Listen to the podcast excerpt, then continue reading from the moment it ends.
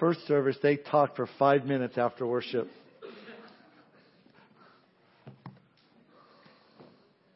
That's okay. We're here.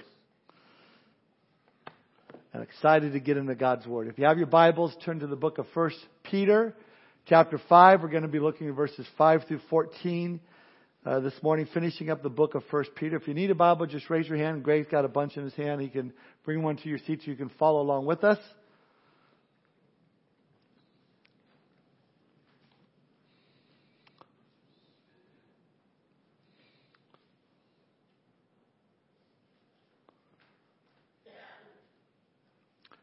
First Peter chapter 5 verses 5 through 14. Sounds like you're all there. Let's read it together. Starting in verse 5, Peter writes, Likewise, you younger people, submit yourself to your elders. Yes, all of you be submissive to one another and be clothed with humility, for God resists the proud, but gives grace to the humble. Therefore, humble yourselves under the mighty hand of God, that he may exalt you in due time, casting all your care upon him, for he cares for you. Be sober, be vigilant because your adversary, the devil, walks about like a roaring lion, seeking whom he may devour. Resist him, steadfast in the faith, knowing that the same sufferings are experienced by your brotherhood in the world. But may the God of all grace, who called us to his eternal glory by Christ Jesus, after you've suffered a while, perfect, establish, strengthen, and settle you. To him be the glory and the dominion forever and ever. Amen. By Silvanus, our faithful brother, as I consider him, I've written to you briefly, exhorting and testifying that this is the true grace of God in which you stand. She who is in Babylon, elect together with you, greets you, and so does Mark, my son. Greet one another with the kiss of love. Peace to you all who are in Christ Jesus. Amen. The title of my study this morning is Hope for the Harassed. Let's pray. Father, we thank you for this opportunity to gather together, Lord, to to be able to have your word opened on our laps, knowing that your Holy Spirit is here, desiring to teach our hearts, to show us something we don't know, show us something we perhaps we do know that we need to be reminded of, maybe to encourage us, to convict us. Lord, we invite your Holy Spirit to do the work that you want to do in our lives this morning. We pray that we would have attentive ears to receive all that you have for us today. We ask your blessing upon the teaching that's going on with our children downstairs, that you'd speak to their hearts as well through the word being taught. We pray also, Lord, if there's anyone that has joined us as yet to surrender their hearts and life to you, to, to be born again, Lord, would you, would you especially touch their heart this morning? So we thank you for this time. We commit it to you. In Jesus' name we pray. Amen.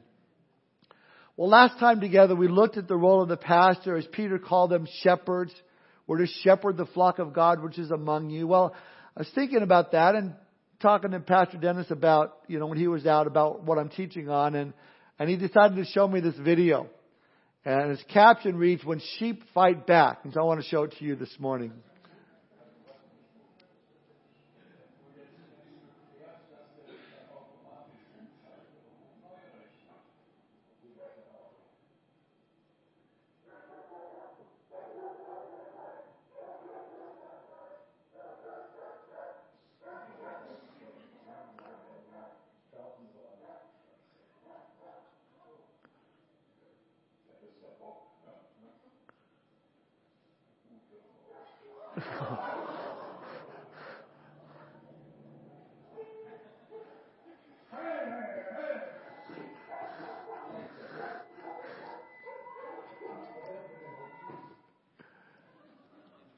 See, sometimes, sometimes pastors, shepherds get knocked down by the sheep. It's a part of the job. And we looked at a couple of weeks ago how important it is for anyone in leadership really to have the heart of the shepherd, regardless of you know how they're treated, having the focus on feeding the flock of God and, and leading by example and serving one another. But listen, one of the major themes throughout the book of First Peter is that of enduring through suffering. 21 times in this letter, Peter addresses that subject of suffering. And he has written to them already, do not think it strange concerning the fiery trial which is to try you. So he's writing to a group of people who are feeling the pain of suffering, and when suffering is present, Good leadership should also be present, especially those who will be feeding the flock. But the church needs something else. Not only does it need good leaders, it needs good followers because suffering, we know, can bring out the worst in people. The worst attitudes and actions. Suffering can produce bad sheep, okay? I'm just saying. And, and bad sheep can have bad behaviors. And, and tempers can flare and irritations will mount and accusations will fly and, and you know, pride will rear its ugly head and you know, like in the video, come charging at one another and, and it's just not good. That's why Peter turns his focus here from the shepherds to the sheep and shows us three things if you're taking notes. Number one, humility. Number two, harassment. And number three, hope. First, humility. Look at verse 5. Peter writes, Likewise, you younger people, submit yourselves to your elders. Yes, all of you be submissive to one another and be clothed with humility, for God resists the proud, but gives grace to the humble. I read a story about a young woman who came to her pastor and said, Pastor, I have a besetting sin in my life and, and I need your help. When I come to church on Sunday, I can't help but think that I'm the prettiest girl in the congregation and I know that's a sin and I know I shouldn't think that way, but I can't help it. Can you help me, Pastor? The pastor replied, Mary, don't worry about, about it. In your case, it's not a sin. It's just a horrible mistake.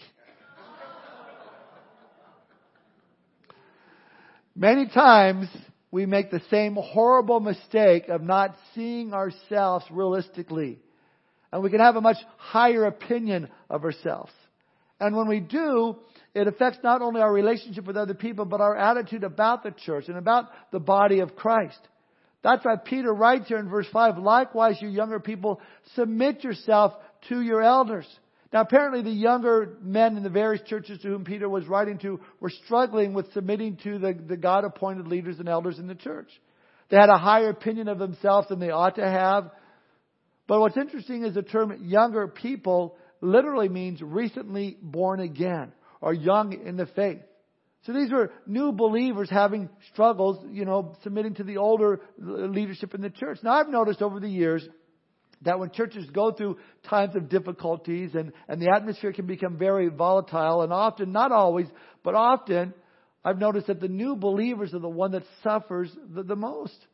Because they don't really understand that love covers a multitude of sins. And they don't really grasp that, that humility is the key to holiness.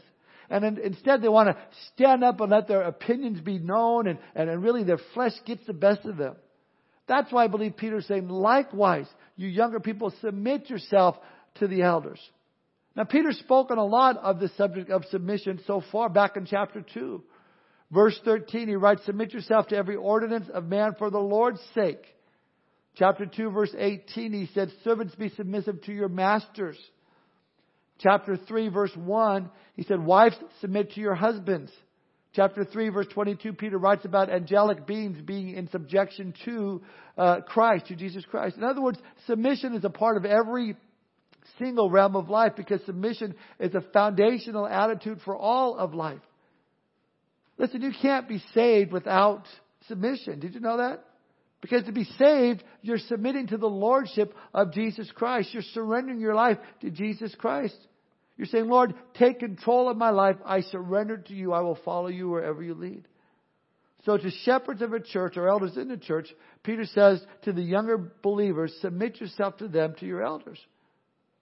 You see, the elders, they were, they were, uh, to these young believers, they needed to know that the leaders were looking out for them. Now, I don't know if your child did this or not. I, I think most of them do. When we look out for our kids, when we warn them, you know, we, we say things like, well, well, don't cross the street without looking both ways. What's their first response? Why? Why? You know? Well, because at one point in time, someone did not look both ways when they crossed the street and, and serious harm was done. We warned them, don't put that whole piece of candy in your mouth at one time. Their response, why? Well, because somewhere in time, uh, someone did that and, and we have kids choke on candy. So Peter's, listen, if they're going to warn you about certain things, respect what they have to say. Listen to them. Submit to them. Why? Because they've been there. They know what's going on. They, they've been in the battle a lot longer than you and they're watching out for you. See, these elders knew what these new believers would go through as they begin to walk with Christ. They knew that giving their life to Christ meant that they would, it would be quite different. You're not going to be able to hang around with the same crowds that you used to hang around with. You're, you're, you know, you may become the black sheep of the family. A division may take place in your home. There, there's going to be this immediate uncomfortableness between the world and your new, newfound life in Christ. You suddenly find yourself now with a biblical worldview that, that brings complete conflict to the worldview today. Now, for the younger people, younger believers during Peter's day, it meant serious persecution, physical persecution. So Peter's saying, listen to your leaders. They're looking out for you. They've experienced things that you haven't experienced yet, so look to them. You know, Hebrews 13, 17 says, Obey those who rule over you and be submissive, for they watch out for your souls as those who must give an account. Let them do so with joy and not with grief, for that would be unprofitable for you. I like what J. Vernon McGee writes. He says, If your pastor is a man of God who is teaching the Word of God, then you are to obey the Word of God as He has given it to you. It would be better for you not to hear the Word of God than to hear it and not obey it. It's unprofitable for you. That's why Peter says, submit yourself to your elders. Now, this is in no way suggesting that the older church members run the church. You know, they never have to listen to the younger members. All too often, new believers will see something in God's Word that you've never looked at before. I don't know if you've ever spoken with a, a new believer and they're digging in God's Word and they're excited about something and they bring it to you. Hey, I want to show you this verse. Look at it and listen to this. And all of a sudden you're going, wow, I've been a Christian for 35 years, 40 years. I never read that before. And you get excited with them because all of a sudden they showed you something that, that maybe you've never seen before. So you don't want to be, uh, you don't want to be closed off to, to, to new believers. Listen, we're never too old to stop receiving from the Lord, working and moving in another person's life. But too often there's this generational war going on in the church with the older people resisting change and the younger people resisting the older people. And, and, and that's why Peter goes on to say, look at verse 5. Yes, all of you be submissive to one another and be clothed with humility, for God resists the proud but gives grace to the humble. See, Peter's not only you know, covering the new believers and their attitudes, he's saying, listen, all of you, whole church, he says, you know, brings it all together. Uh, uh, you know, have a, a humility. See, because I've found that older believers can also forget that love covers a multitude of sins. I, I have found out that, uh, that older believers can forget that humility is the key to holiness. And instead, they want to uh, stand up and their opinions known, and really their flesh gets the best of them. That's why Peter groups us all together. All of you be submissive to one another and be clothed with humility. Now, again, we can never be submissive to one another unless we first are submissive to Christ, uh, first and foremost to God. If you have a hard time submitting to God, then you're going to have, an even harder time submitting one to another. But you see, one of the distinguishing marks of the Christian life is that there is a mutual submissiveness that is present. It's raking ourselves others. It's looking at people better than ourselves. It's a hard attitude that says, how can I build uh, my, my brother up or help my sister in the Lord to build them up? How can I encourage them, not tear them down because even though I, I know may, may know more than them, well, what can I do to help them? It's that, that attitude that is in direct contrast to what we see in the world today, right? Don't we see in the world today dog eat dog? You know, it doesn't matter who you have to step over as long as you reach it to the top of the ladder. You know, we want to get ahead in life.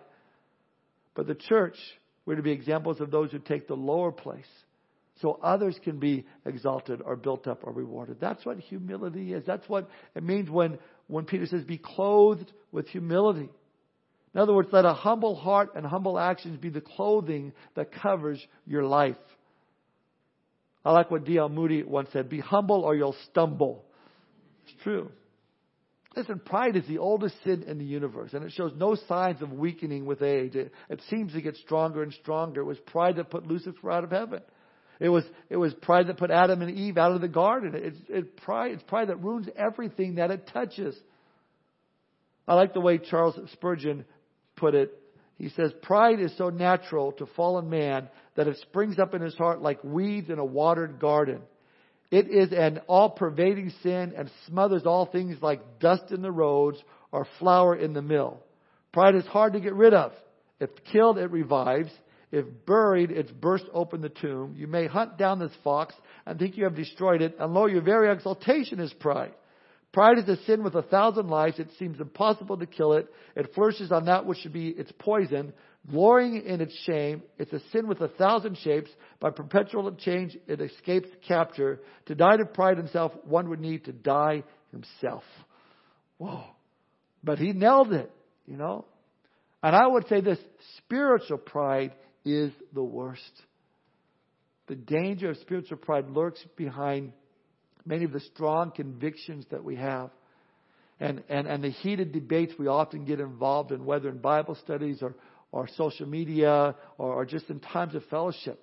And we're passionate about, about something and, and it goes from just a, conversation to this, to this, this just heating up. And, and, and those of us who are passionate about studying and understanding God's Word inevitably form convictions. We form, we form convictions in areas such as predestination and the roles of men and women and the use, use of alcohol and, and end times and a host of other topics. And convictions are a good thing, assuming we're conveying them to others in a humble, loving manner. Now don't get me wrong, I wholeheartedly agree that correct doctrine is important. We are to handle the Word of God with diligence and care. But the attitude we carry with us as we make our convictions known or teach them to others, has the power to draw people to the Lord or to push them away from the Lord. And, I don't think it pleases the Lord when we bulldoze others with, with truth without necess- the necessary ingredients of love and humility. And just because someone may not share my view on predestination or free will or assurance of salvation or eschatology, the study of end times, doesn't make them my enemy. It just makes them having a different view than what I believe the Bible teaches. But all too often, our pride gets in the way. And we destroy friendships and fellowship because of that, that pride. And it just shouldn't be. The late John Stott put it this way Pride is our greatest enemy, and humility our greatest friend. Humility is the cure. Humility heals everything that pride destroys. Let me say this humility is found in, in the strangest places. I, I, recently read an article about when uh, uh, President Ronald Reagan was shot. And what impressed me both uh, about this article was, was President Reagan's humor, but, but it really was a, a deep rooted, it was deeply rooted in his humility. You probably heard what uh, Reagan said to the doctors before going into surgery. He said, I hope you're all Republicans. Or what uh, uh, the president said when his wife Nancy arrived at the hospital, honey, I forgot to duck. But even more impressive than Reagan's sense of humor was his humility. As, as the doctors hovered over him and discussing his risky situation, the president politely interrupted, I don't mean to trouble you, but I'm still having a hard time breathing. I don't mean to trouble you. I mean, if anyone had the right to trouble anybody for special treatment, it would have been the, the president. I mean, Reagan. But the president, he didn't assume rights. He simply wasn't impressed with himself. He was genuinely modest about his accomplishments. In fact, when he was recovering in the hospital and a nurse walked into his room, instead of finding President Reagan in the bed recovering, she found President Reagan on, the, on his knees wiping up water off the floor with a towel. And she was shocked. And she said, Mr. President, we have people for that stuff. But President Reagan explained that he didn't want a nurse or an aide getting in trouble for not cleaning up spilled water in the bathroom. Amazing. It just shows the type of humility that he had. And as a good example of, of President Reagan was, we're to look to Jesus because he is a, the classic. He is a perfect example of humility. Jesus laid aside the robes of his glory and came clothed like common man so that he might reach men and women with the love of God. That's why Peter says we need to be clothed with humility because he saw firsthand what the Lord did for him. Well, then Peter gives us a very good reason for being clothed with humility. He says in verse 5, quoting Proverbs 3, verse 34, he says, God resists the proud, but gives grace to the humble. Man, I think that's a pretty good reason to, to humble ourselves. I don't know about you, but the last thing I want is God to be resisting me. I want, I need God's help, you know, not His resistance. You know, that word resist eh, there is, interesting. It's a military term meaning to be opposed to. It depicts a full army ready for battle. So what this is suggesting is that Peter is saying that, that God is in full battle array, as it were, against the proud. Listen, pride is a sin from which many other sins spring. Pride is the starting point. I mean, think about this. Pride is often at the core of lying, of bearing a false witness.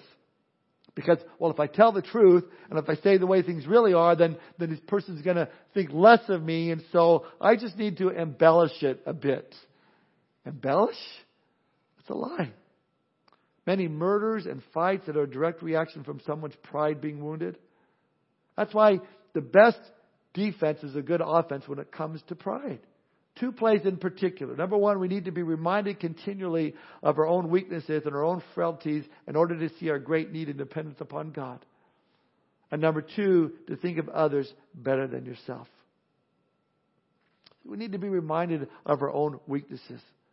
I'm reminded of a story of a young preacher who preached a, a message to a congregation on a special occasion, and, and God richly blessed the message and it hit, with great impact. And the young man really enjoyed the, the obvious appearance of success. And, and afterwards he's on his way home with his wife and, and still kind of glowing over the whole thing and thinking, you know, how powerful ministry he had and, and you know, and, and in his own heart. So he says to her, well, I wonder how many great preachers there are in the world. And his wife turned and replied, well, one less than you think. Wives has a way, has a way. I, man, you know this. Uh, Wives has a way of reminding us, you know, just how we truly are. Listen, to stay humble, we need to be, be reminded of our weaknesses, and we we need to remember what God's word says. Let me give you a few verses. Romans twelve three. For I say, through the grace given to me, to everyone who's among you, not to think of himself more highly than he ought to think, but to think soberly as God has dealt to each man a measure of faith. Or 2 Corinthians 3 5. Not that we are sufficient of ourselves to think of anything as being from ourselves, but our sufficiency is from God. One more, Jesus said in John 15:5, I am the vine, you are the branches. He who abides in me and I in him bears much fruit, for without me you can do nothing. Then the second best defense against pride is, is to think of others better than yourself. Let me give you a couple verses. First, 1 Corinthians 10:24, let no one seek his own, but each one the other's well-being. And then Philippians 2, verse 3 and 4. Let nothing be done through selfish ambition or conceit, but in lowliness of mind, let each esteem others better than himself. Let each of you look not only for his own interest, but also for the interests of others. I mean, that's the key. You know, let each one of you esteem others as being better than yourself. Look out for the other person's well being. How does that happen? By simply realizing that every single person around you Every single person you meet is better than you in some way or at something. I mean, think about it like that. Because when you start to look around you and you decide that it's a blessing to know them in some way, then you can't look at yourself with so much pride. Now, my, my natural carnal mind doesn't want to work that way. My carnal mind wants to find fault with the person next to me so I can feel better about myself. To find fault with a person who, who I may think is, is more spiritual than me, so I can say, well, see, that person isn't so spiritual as, as he thinks he is. Paul says, no. He says, let each esteem others better than himself. And as we begin to develop that, that mindset that we're privileged to be with everyone around us, the result will be love and joy that's unstoppable. But it can't be done apart from our dependence upon the Lord day by day, moment by moment. Therefore, Peter says in verses 6 and 7, therefore humble yourselves under the mighty hand of God, that he may exalt you in due time, casting all your care upon him, for he cares for you. I can't read that verse without thinking about the story in the Old Testament about Naaman, the great, you know, general from Syria, a great war hero, man of fame and fortune, loved by the people. But Naaman had a problem. He was a leper. He had an incurable disease, a, a state of living death where your body literally, you know, begins to rot and die. And Naaman could not get rid of this disease. But he heard that there was this prophet in Israel who could help him. So Naaman got in his chariot, no doubt traveling with his entourage, you know, the big, you know, all the, the limo chariots coming along. And, and he made his way, his journey to the prophet Elisha. Pulls up into the, his house and, you know, and, and expecting Elisha to come out and maybe with this dramatic healing and blessing, maybe he'll hit him, hit him on his head and he falls backwards on the ground and be healed, you know, something like that. It, it didn't happen.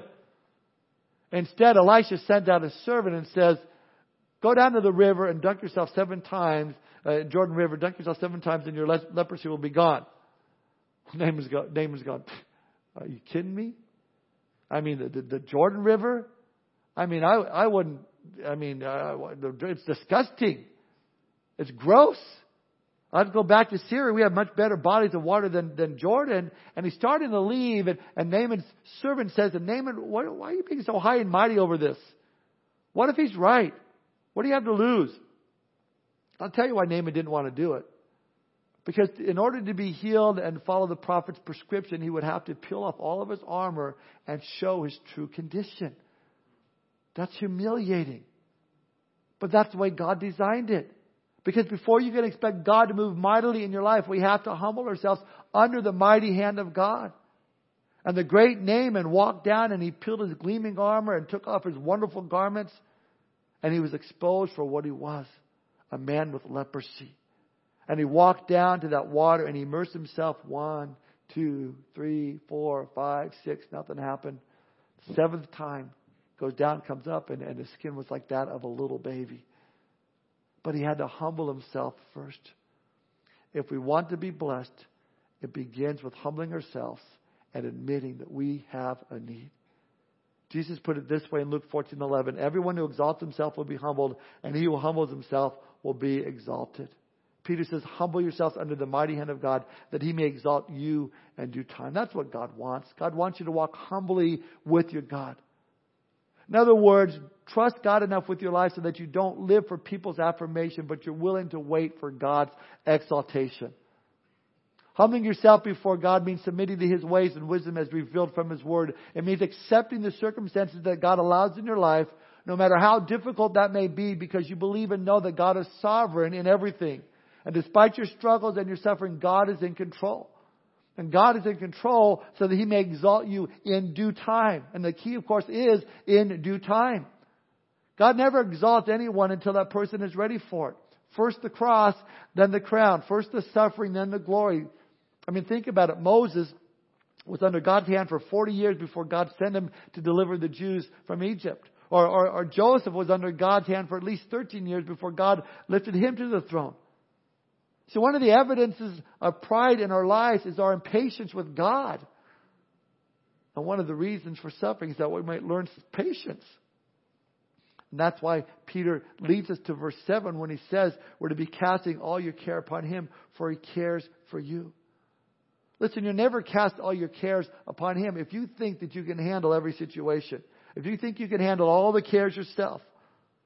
I love the way the Amplified Bible puts verse 7 casting the whole of your cares, all your anxieties, all your worries, all your concerns, once and for all on Him, for He cares for you affectionately and cares about you watchfully. Now I know this may be hard for some of you to believe, but God is not overwhelmed by your life. You may be, but He's not. He's not pacing back and forth in heaven over your problems. His hair is not falling out or turning gray because of the struggles and obstacles that you're going through right now. He's in control. In fact, the Lord says in Jeremiah 32, 27, Behold, I am the Lord, the God of all flesh. Is there anything too hard for me? So then why are we holding on to those cares? Why are you not casting them to the Lord? It makes no sense. Cast all your cares upon Him. He cares for you affectionately and cares about you watchfully. And this brings us to our second point of why we should be casting all our cares upon Him because we're being harassed. Point number two harassment. Because if you do all those things, humbling ourselves before the Lord, looking to others is better than yourselves, and if we're casting all our cares upon the Lord because we know He cares for us, guess what? Satan is not going to be too happy about that at all. That's why Peter says, be prepared to be harassed. Look at verse 8.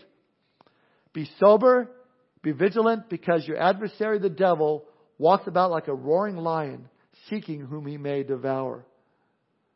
Listen, folks, the devil is real, not only because we read it in God's Word, but we've seen it.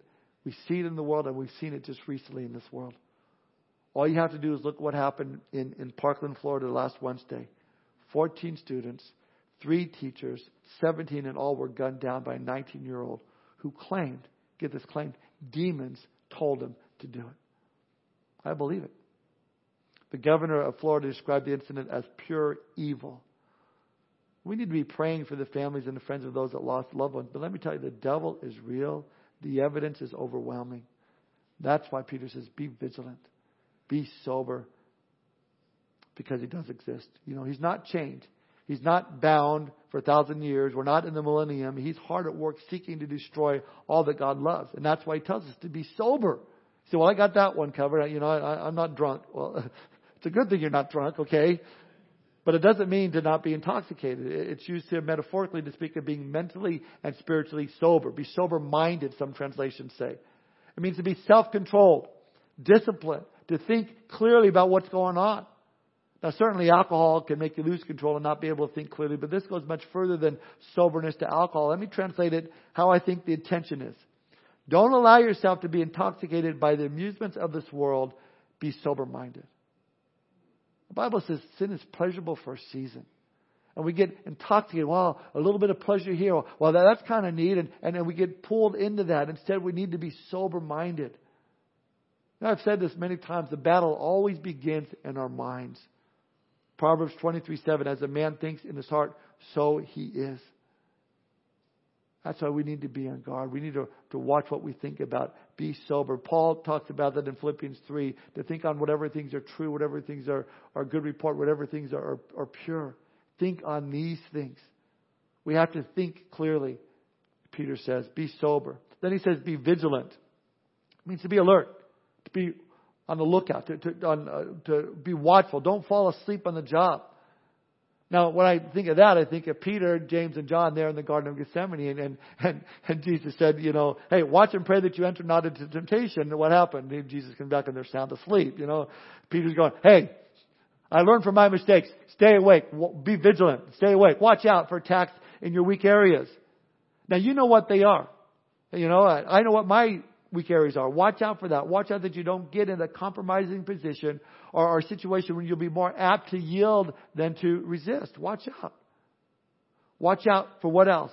Well, your adversary, Peter says. Now I want you to notice in verse 8 that the word adversary is not generic. Peter doesn't say that there, there is an adversary, but he says he's your adversary. In other words, the devil and his demons are out to get you personally and harass you and make your life miserable. Now, thankfully, God's word says, Greater is he that is in you than he that is in the world. And God will not allow anything to happen to you that isn't going to be used for your good. But that doesn't change the fact that you have a personal adversary out to get you, to harass you. We have a, a, a the devil commands a demonic realm, but his theater of operations of that demonic realm is this world, the human world. So this is what we're dealing with. We have an invisible army in a visible world. I mean, it's pretty tough, isn't it? You know, if you're a Star Trek fan, think about it. It's a massive cloaking device for Klingons. You know, and, and they're, they're, not there and they're ready to attack you and, and, and, and you don't see them, you don't know where they're at, but, you know. He's active all over the world. He's active to deceive. Now you may ask, well, why is he picking on me? Well, the biggest reason is because of Jesus Christ. Jesus is the real target, not you, but the only reason he would ever go after you to get to him is because he hates Jesus, and because Jesus loves you, Satan hates anything that God loves. He's always against the gospel, he's always against Jesus, and, he's, and, and because you love Jesus, you are his number one target. He is your adversary. And right now he's plotting and he's planning and he's strategically attempting to devour your life as verse 8 tells us. So that word devour there in the original language means he wants to gulp it down, swallow it up entirely, destroy his target. And he's described as a roaring lion walking about seeking who he may devour. You know, it's a picture of this, this huge lion just going back and forth in a cage, you know, just, just ready to, to destroy something. And here's Satan looking to bring you down. I think of, of uh, in Job uh, chapter 1 verse 6 when it says that the angels came to present themselves before the Lord and Satan was with them and the Lord said to Satan, where have you come from? Listen to his, listen to his answer. From roaming through the earth and going back and forth in it. In other words, he was out and about just looking for another life to ruin and more problems to create. That's the devil for you and me. Like a roaring lion seeking whom he may devour. Now, I've never heard an actual I've been heard on, on movies and TVs, but never actually in person with a, a roaring lion to hear it. You know, I've never seen a lion devour prey. But in the same family, we once had a family cat, Tinkerbell, that in the end just tinkled everywhere, but that's another story. But I have witnessed Tink the cat seek to devour a mouse.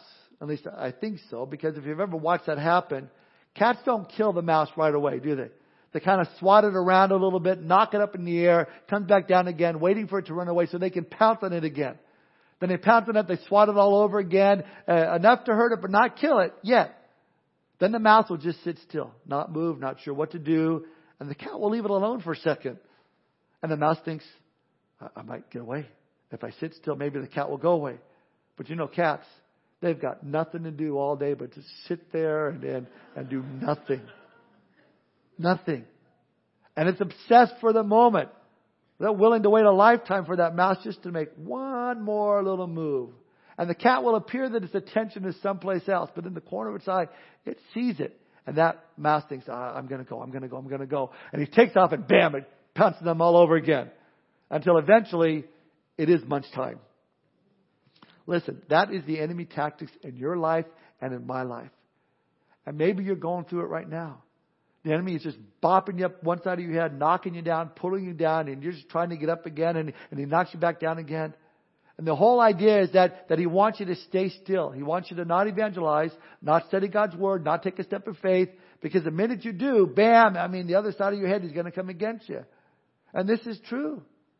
Satan doesn't want to, to see you used in bringing others to Christ or helping them grow in the Lord. So that's why when people really get serious about their walk with the Lord and growing in the Lord and serving the Lord and bringing others to Christ, you can count on harassment. It's going to come. You can count on being attacked. But listen, don't think for a moment that if you want to avoid being attacked and you stop growing in the Lord and you stop seeking to make a difference or an impact in a person's life, that, that, that the devil is going to leave you alone. He's not. He wants you to think so.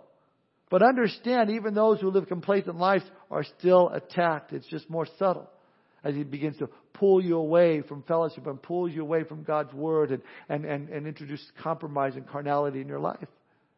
That's why Peter says, eh, be sober, be vigilant, resisting the enemy, and you'll be successful. James puts it this way in James 4, verse 6 and 7.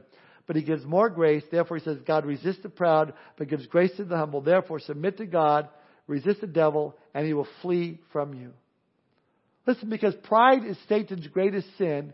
It's one of his chief weapons in his warfare against the saints and against the Savior. Yet God wants us to be humble. Satan wants us to be proud. So when you and I resist that prideful attitude, we're resisting the devil. And the Bible says he's got to flee. Jonathan Edwards said the best protection one can have from the devil and his schemes is a humble heart. I like that. Verse 9 Resist him, steadfast in the faith, knowing that the same sufferings are experienced by your brotherhood in the world. Resist him, Peter says. James says, resist the devil and he'll flee from you. Listen, he can be resisted. How? Peter says, by being steadfast in the faith. Notice the definite article there, uh, the, the word the in verse 9. Resist him steadfast in the faith. He doesn't say resist them in faith. He's not talking about your faith. He's not talking about our faith. It's a faith which is this. It's the truth that's found in God's Word. It's a truth embodied in the Scripture. That's the faith. Jude chapter 1, which is only one chapter, verse 3, Jude said this, contend earnestly for the faith once for all delivered to the saints. Again, contend earnestly for the faith.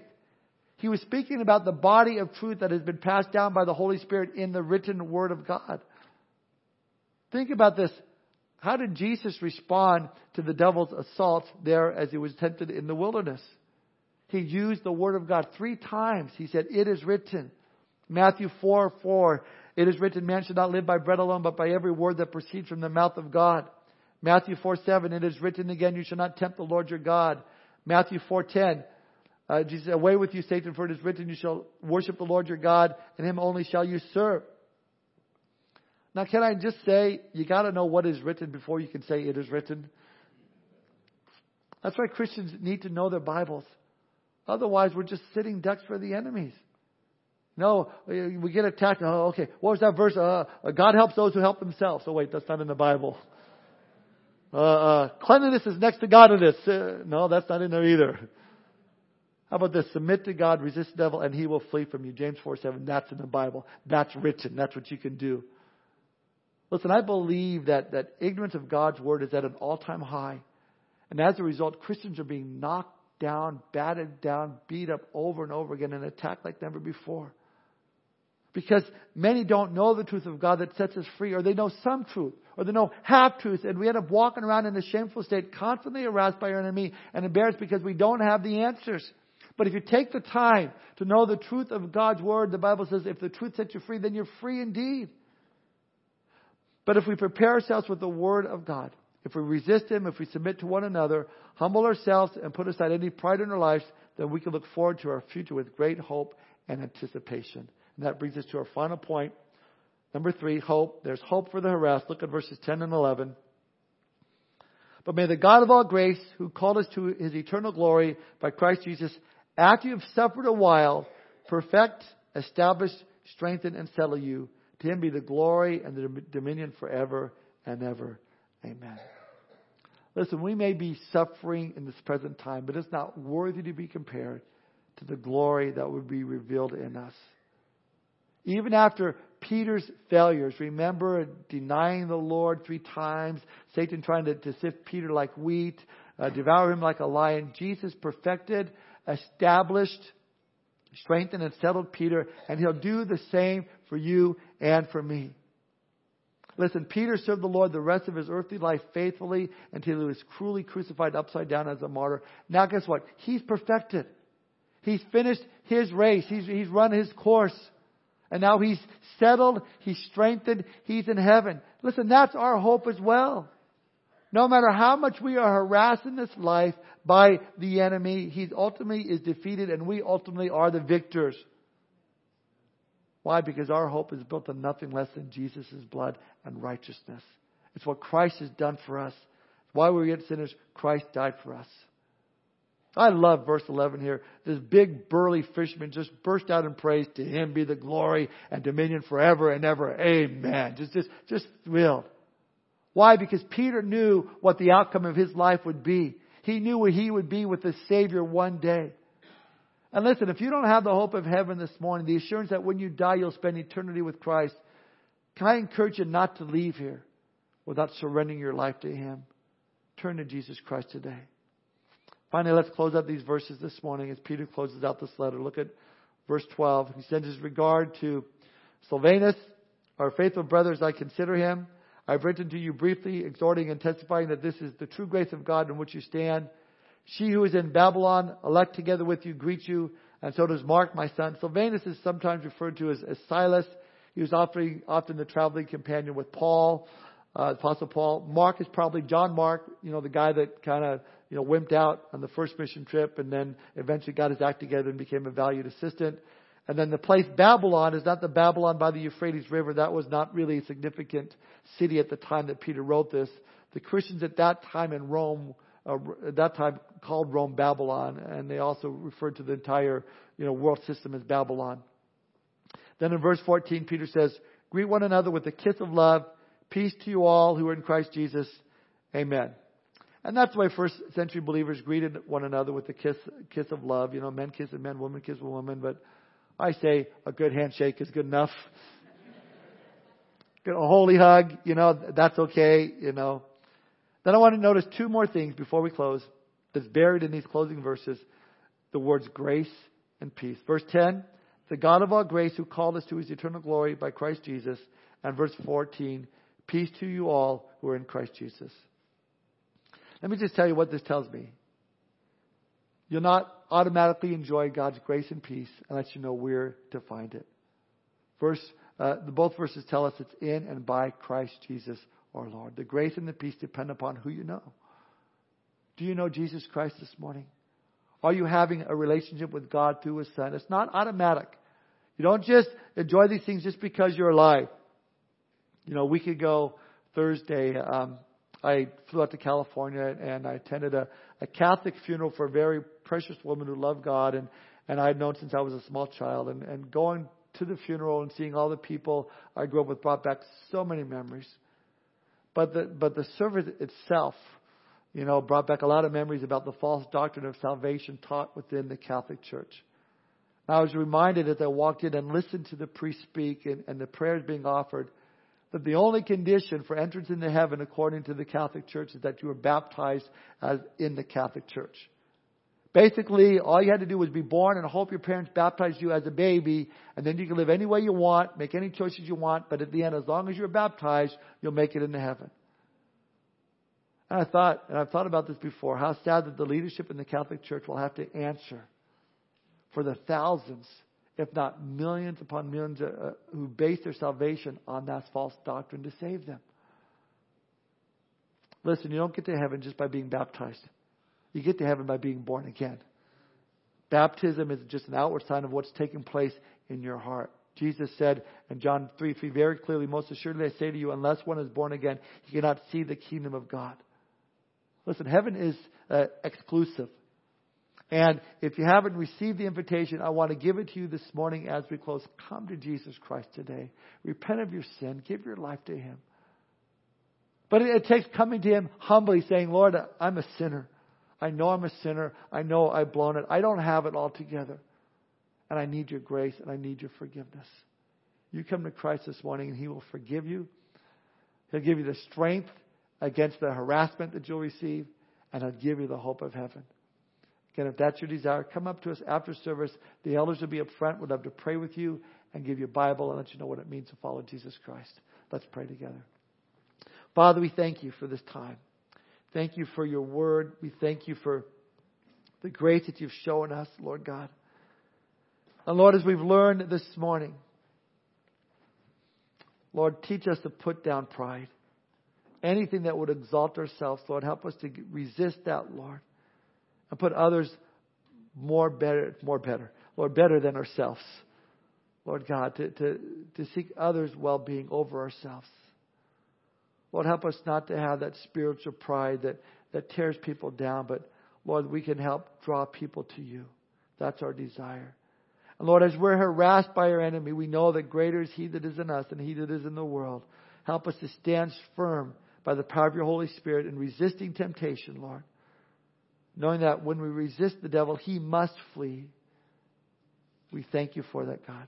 We thank you for the hope that you've given us for heaven, Lord, that you will perfect all things in our life, Lord, as we arrive in heaven, Lord, it'll all be over. No more pain, no more suffering, no more sin, no more sorrow, no more despair. Thank you for that. Thank you for your love and grace. And Father, I do pray if there's anyone here that is yet to surrender their hearts to you, they're yet to be born again, Lord, that they would not leave here without making that commitment today. Thank you for our time together. It's in Jesus' name that we pray. Amen. Let's all stand and we'll do one last song together.